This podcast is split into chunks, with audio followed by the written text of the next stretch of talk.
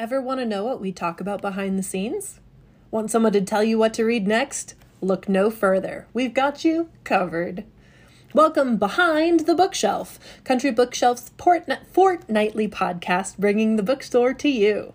Settle in for bookseller conversations, book recommendations, bookish and bookstore news.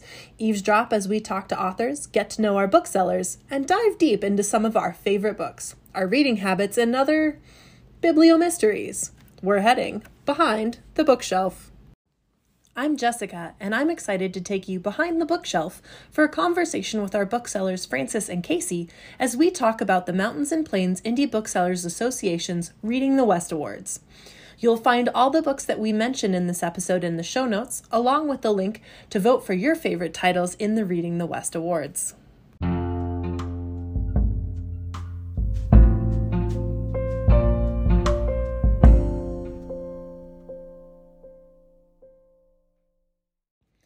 Booksellers participate in a wide variety of ways with the larger national and sometimes international bookselling community. As members of the Mountains and Plains Independent Booksellers Association, several of our booksellers were on various category committees that winnowed the long list of nominated titles for the Reading the West Award down to the short list that you can vote on now. Find a link to vote in the show notes.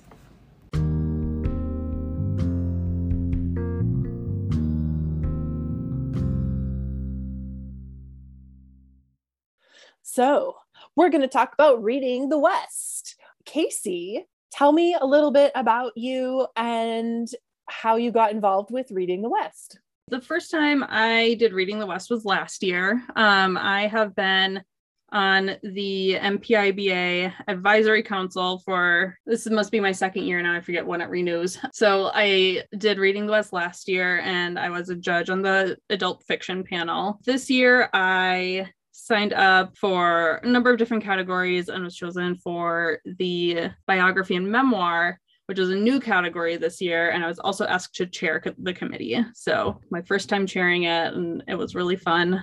It was actually it's weird saying that it was fun to be the chair but it was just kind of an added involvement that i really enjoyed. Frances tell us a little bit about you and bookselling and reading the west. I started at Country Bookshelf last February when everybody was right in the midst of their Reading the West for the 2021 award. And I thought that it looked like a fun time. People were talking about going home and just having presents of books at their front doors. And I said, I want that to happen to me. And so I signed up for a few different categories and got selected to do poetry, which I was really excited for because I find that it can be a little challenging to pick out poetry books to read sometimes. So it was nice to just like have a wealth of different poets to read from. Can I make like a quick clarification? So in 2022, we're making or we're judging the books that were published in 2021. So we're technically the 2021 awards now, whereas last year in 2021 we were judging the 2020 awards. Jessica, tell us a little bit about your um, experience as a bookseller and awards committees, and specifically the Reading the West Book Awards. I have been a bookseller with Country Bookshelf for five and a half years now. And I want to say two years or so into that trajectory, I read for the Indies Introduce panel, which was an AB, which is the ABA acknowledgement of the best debut works coming out in adult categories and juvenile categories. So I read for that. And then I read for the Indies Choice Awards. And then the option came up to read for the Reading the West Award last year. And so I last year I was on the committee for picture books. And this year I was chosen for middle grade or juvenile fiction, which was really exciting. I feel like slowly I'm inching my way into adulthood. I'm not, I'm not 8 years old, but I don't make a very good argument for that.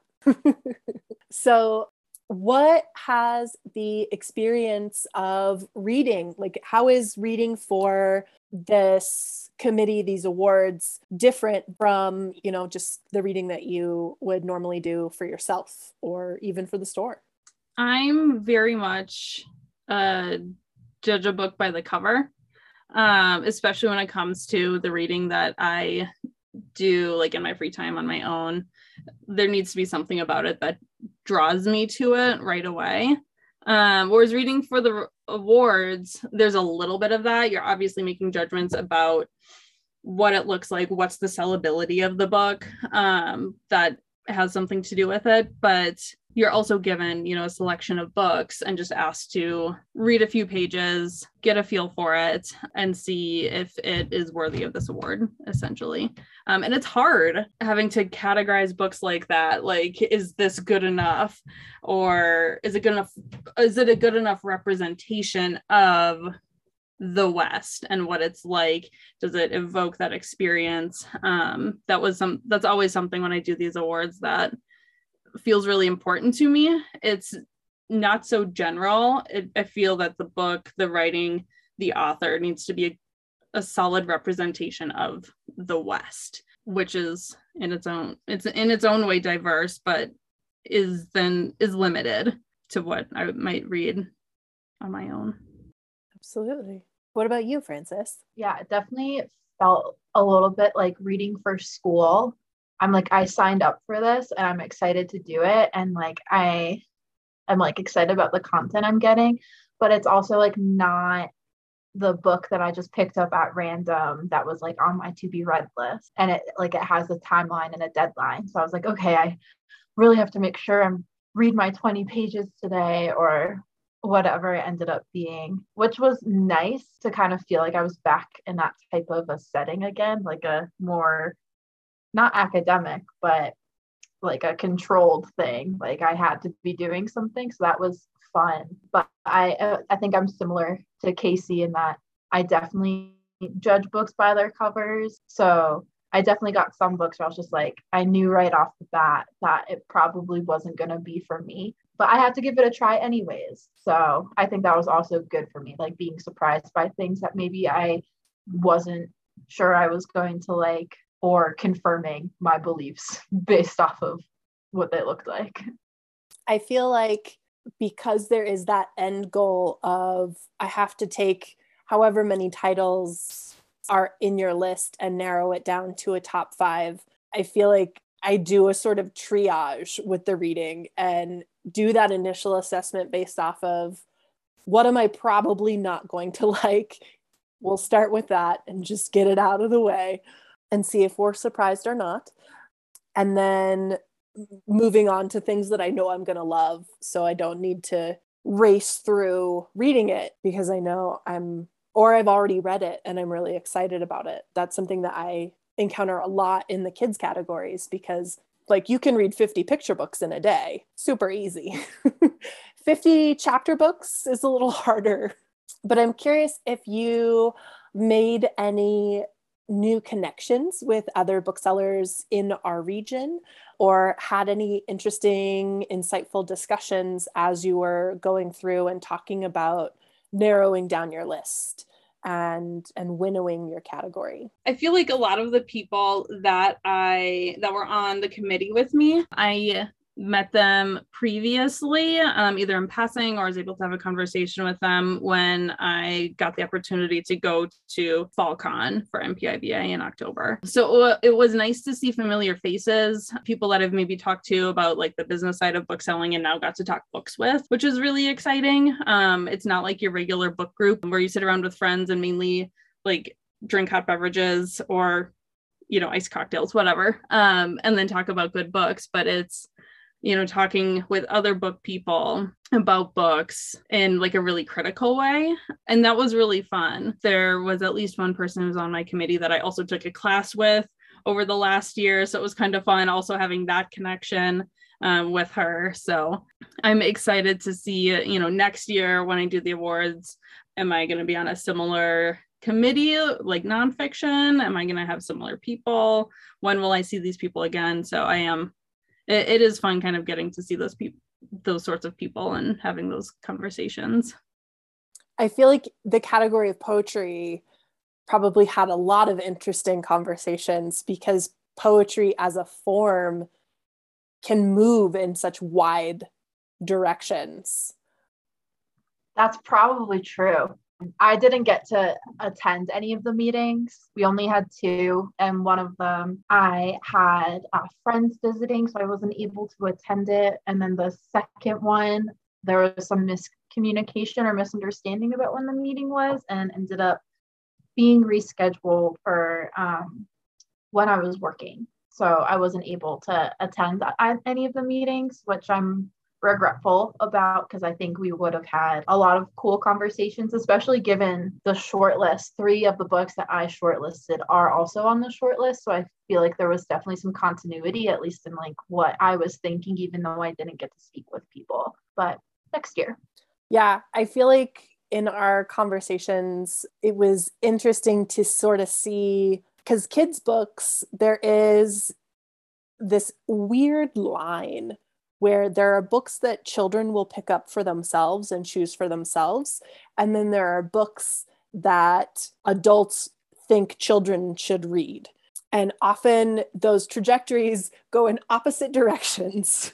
Kids think it's way cooler to get a book from a bookseller that a bookseller recommended than when their mom did. yeah. Well, and and I feel like there's also an audience question there as well. Because um, there were a couple books, um, and I think two of them might have made the shortlist that to me felt like they were written for school librarians, not necessarily for actual children. but the message in them and the message behind them was for was for adults that work with kids which doesn't detract from their contribution to literary literacy um, and the literary community but changes i think a little bit of how you market it. And then it was also really interesting because there were uh, there were a couple of graphic novels in our category and ta- like having ye old graphic novel debate, which is often very familiar. A tale as old as time. exactly about how much the a graphic novel is contributing and and evoking some of those things and similarly for Frances, the short list do, does very much kind of confirm my like where I was leaning in the pile. But I feel like we also had some really good conversations with everyone to kind of all get on the same page a little bit and decide and kind of convince each other sort of one way or the other about a book because that was the other thing that I think is sometimes difficult when reading for an award is there are absolutely books that blow your mind and just exceed all expectations. And then there are some books that they're not exceptional, they're not bad. They're just like, yep, that's a book. Well, and the other thing I thought about hard that was hard judging on a panel like this, our region is so big. The Mountains and Plains Booksellers Association is like 11 states or 13 states, like Texas to Montana and you know North Dakota to Nevada. Like it's massive. So something that's representative or an author that's maybe from this area might not be representative of somewhere else that is in this region. So I think finding books that can, you know, have that balance, the relatability throughout the region. It's hard, but you and you kind of do have to like you said convince the other readers like no like give it another shot. You might, you know, think differently about it. Well, and the the initial assignment to steal Frances's it felt like reading for school. The initial assignment is you have to read 25 or 50 pages of each book. And so there are some people that I mean some of the reasons you don't get to page 100 are you know like I had to take the the dog for a walk or I had to pick up my kids from school or whatever. Um, and then some of the reasons that you don't make it further into the book or because you just it didn't resonate with you you didn't like it or it was bad. And so i feel like there's also this gamut of trying to convince them no you just had to get just a skosh further. Like i can tell that's when you had to take the pie out of the oven like read 10 more pages and it'll just totally open up or something like that. And in what in what categories is that appropriate versus what categories do you need to be grabbed from that sort of first moment Mm-hmm. Yeah. Yeah, with poetry, reading like I that was something I didn't anticipate going into it. I was like, oh, I will have like a somewhat easy time getting through all these books because it's poetry. So every book is like maybe a hundred pages. Like they're not very long book, but it takes a lot to read a poem. And then you have to do that times 20 or 25 for each book. And it can be a little exhausting. Um, I didn't expect that to be like so trying with some of them because like a couple of them from the first page I can tell like this person's poetry style is not one that I enjoy reading, but I want to give everybody their time. And I really felt like I could tell for the most part within the first 20 pages of a poetry book or even the first 5 pages like whether or not it was going to work for me. Well, and and kind of to that point too, like poetry is so evocative of emotion like you going on that journey is is exhausting and tiring just because you're you're feel you're having to process and move through all of those feelings. Mm-hmm. yeah there were definitely tears shed during the the reading process for sure.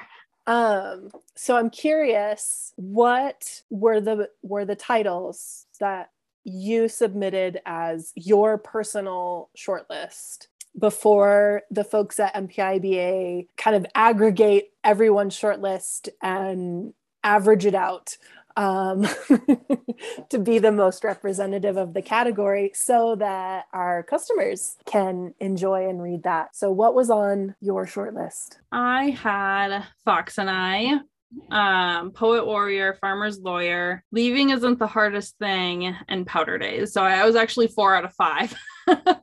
and it it totally makes sense. During our last conversation, I was not sure at all. I had no idea what would end up on the short list. Um, our committee I mean, there's so many good books and so many books that are representative of the region in different ways.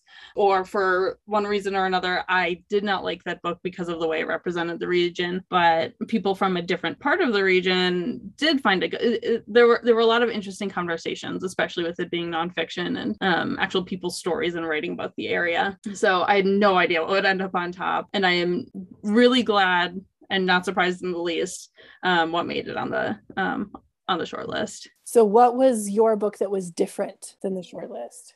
Um, leave, leaving isn't the hardest thing by Lauren Hough. What did you love about it? It's um, it's um, a memoir and essays which I really enjoy. I like when memoirs are broken up like that and it's not just one whole story. It kind of lets you take it in in bits and pieces. And especially with Lauren Hough's story, you need that.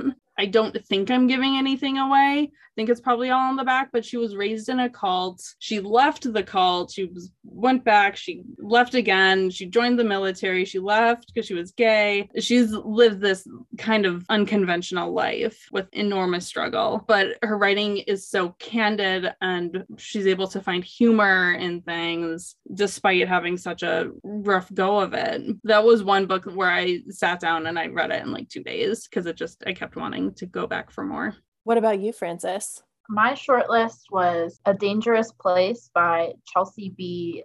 DesAutels, Welcome to Midland by Logen Cure, Poems for the End of the World by Suzi Q. Smith, Perseverance by Raymond Antrobus, and Stay Safe by Emma Hine. And so three of my five ended up on the short list. And the two that didn't were A Dangerous Place. And I was, I was kind of disappointed that one didn't make it on just because, just in terms of place, she was in, she was close to the Badlands and then ended up in Texas. And so I think she just gave so much oh no not badlands but black hills but she just gave so much love to so many and complex love to so many of the different places that the midwest and the western united states has to hold. Um, so I was sad that that one didn't make it on. We can't all win. And then Poems for the End of the World by Suzi Q. Smith didn't make it on, but she wrote, she submitted two books to the to the award, and the one the other one did, and I really liked both of them. So that one's called Gospel of Bones, um, and I totally see why that one got chosen over Poems for the End of the World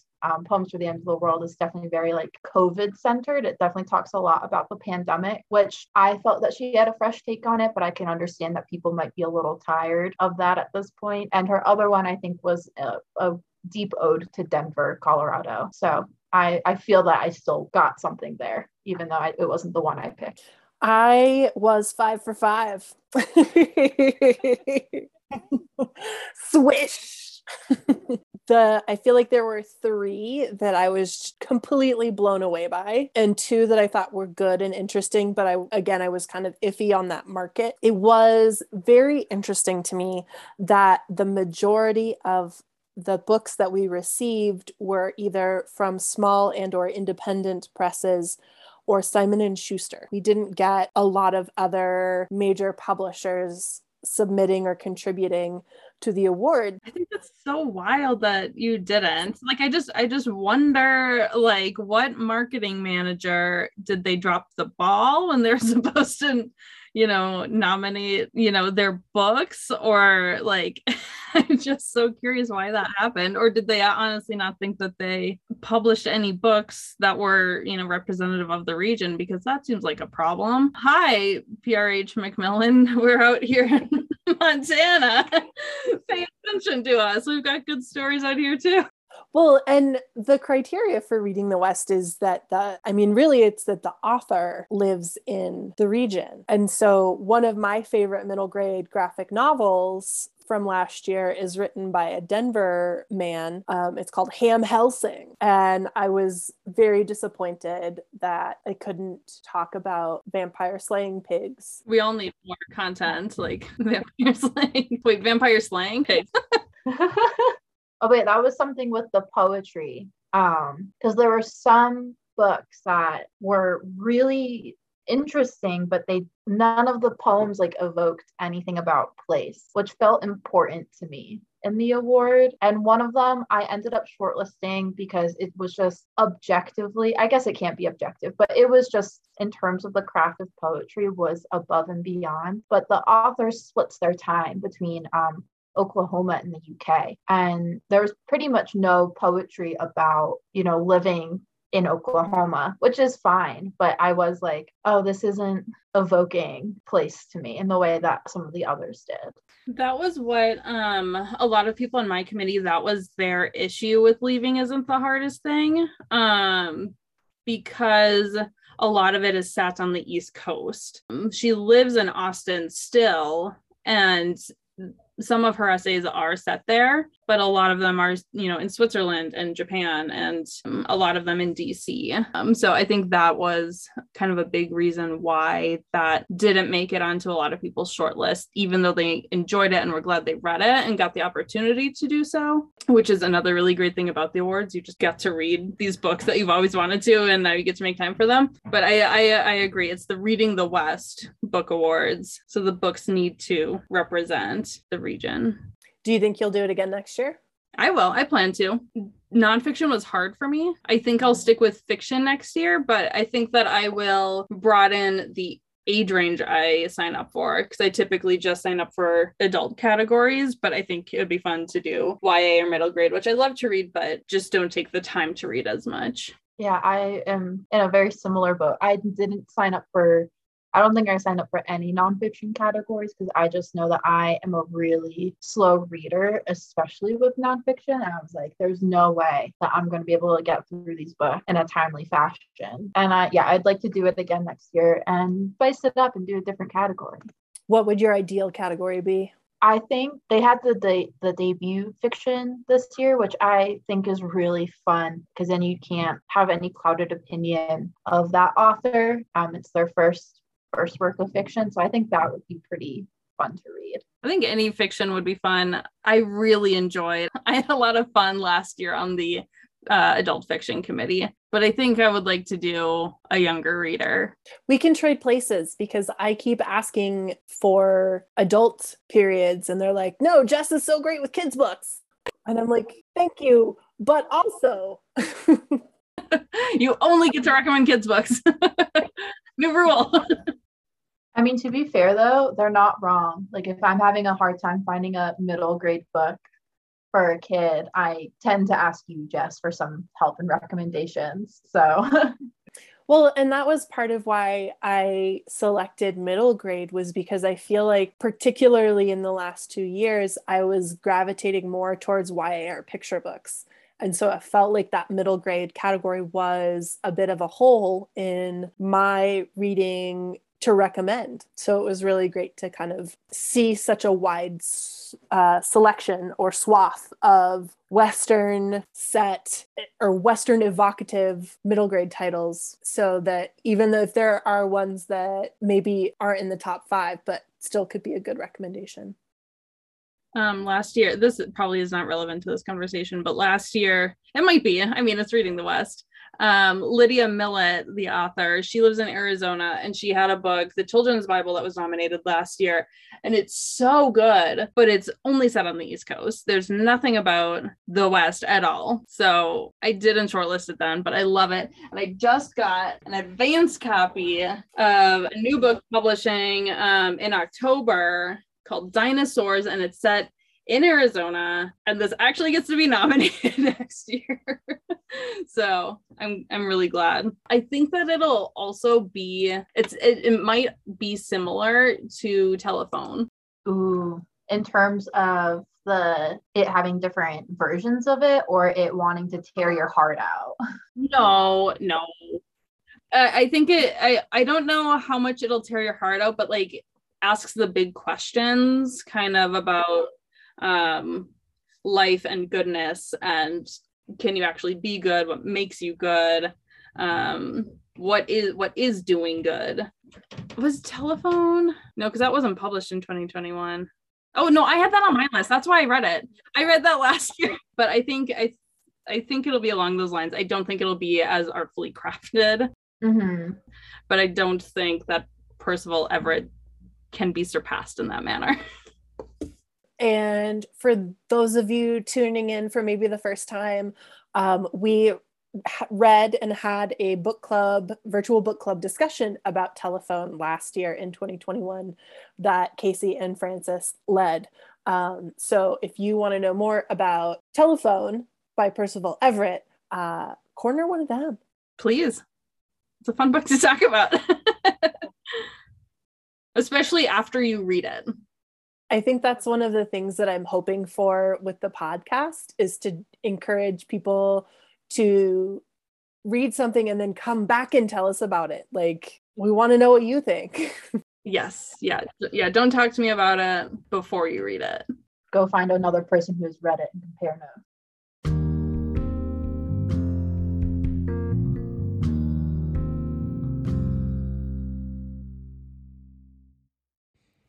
Thanks to Kasey and Frances for sharing their favorite things about the Reading the West Awards, and also fellow panelists Anna, who read for the cooking category, and Kathy, who read for the general nonfiction category. And thanks to you, listeners, for joining us behind the bookshelf. We hope you enjoyed this look at the Reading the West Awards. Be sure to visit the link in show notes to see all of the categories and shortlisted titles, as well as to cast your vote for the winning title in each category. Be sure to follow us on your podcatcher of choice and leave a review to help other folks find the show. We'll catch you next time behind the bookshelf.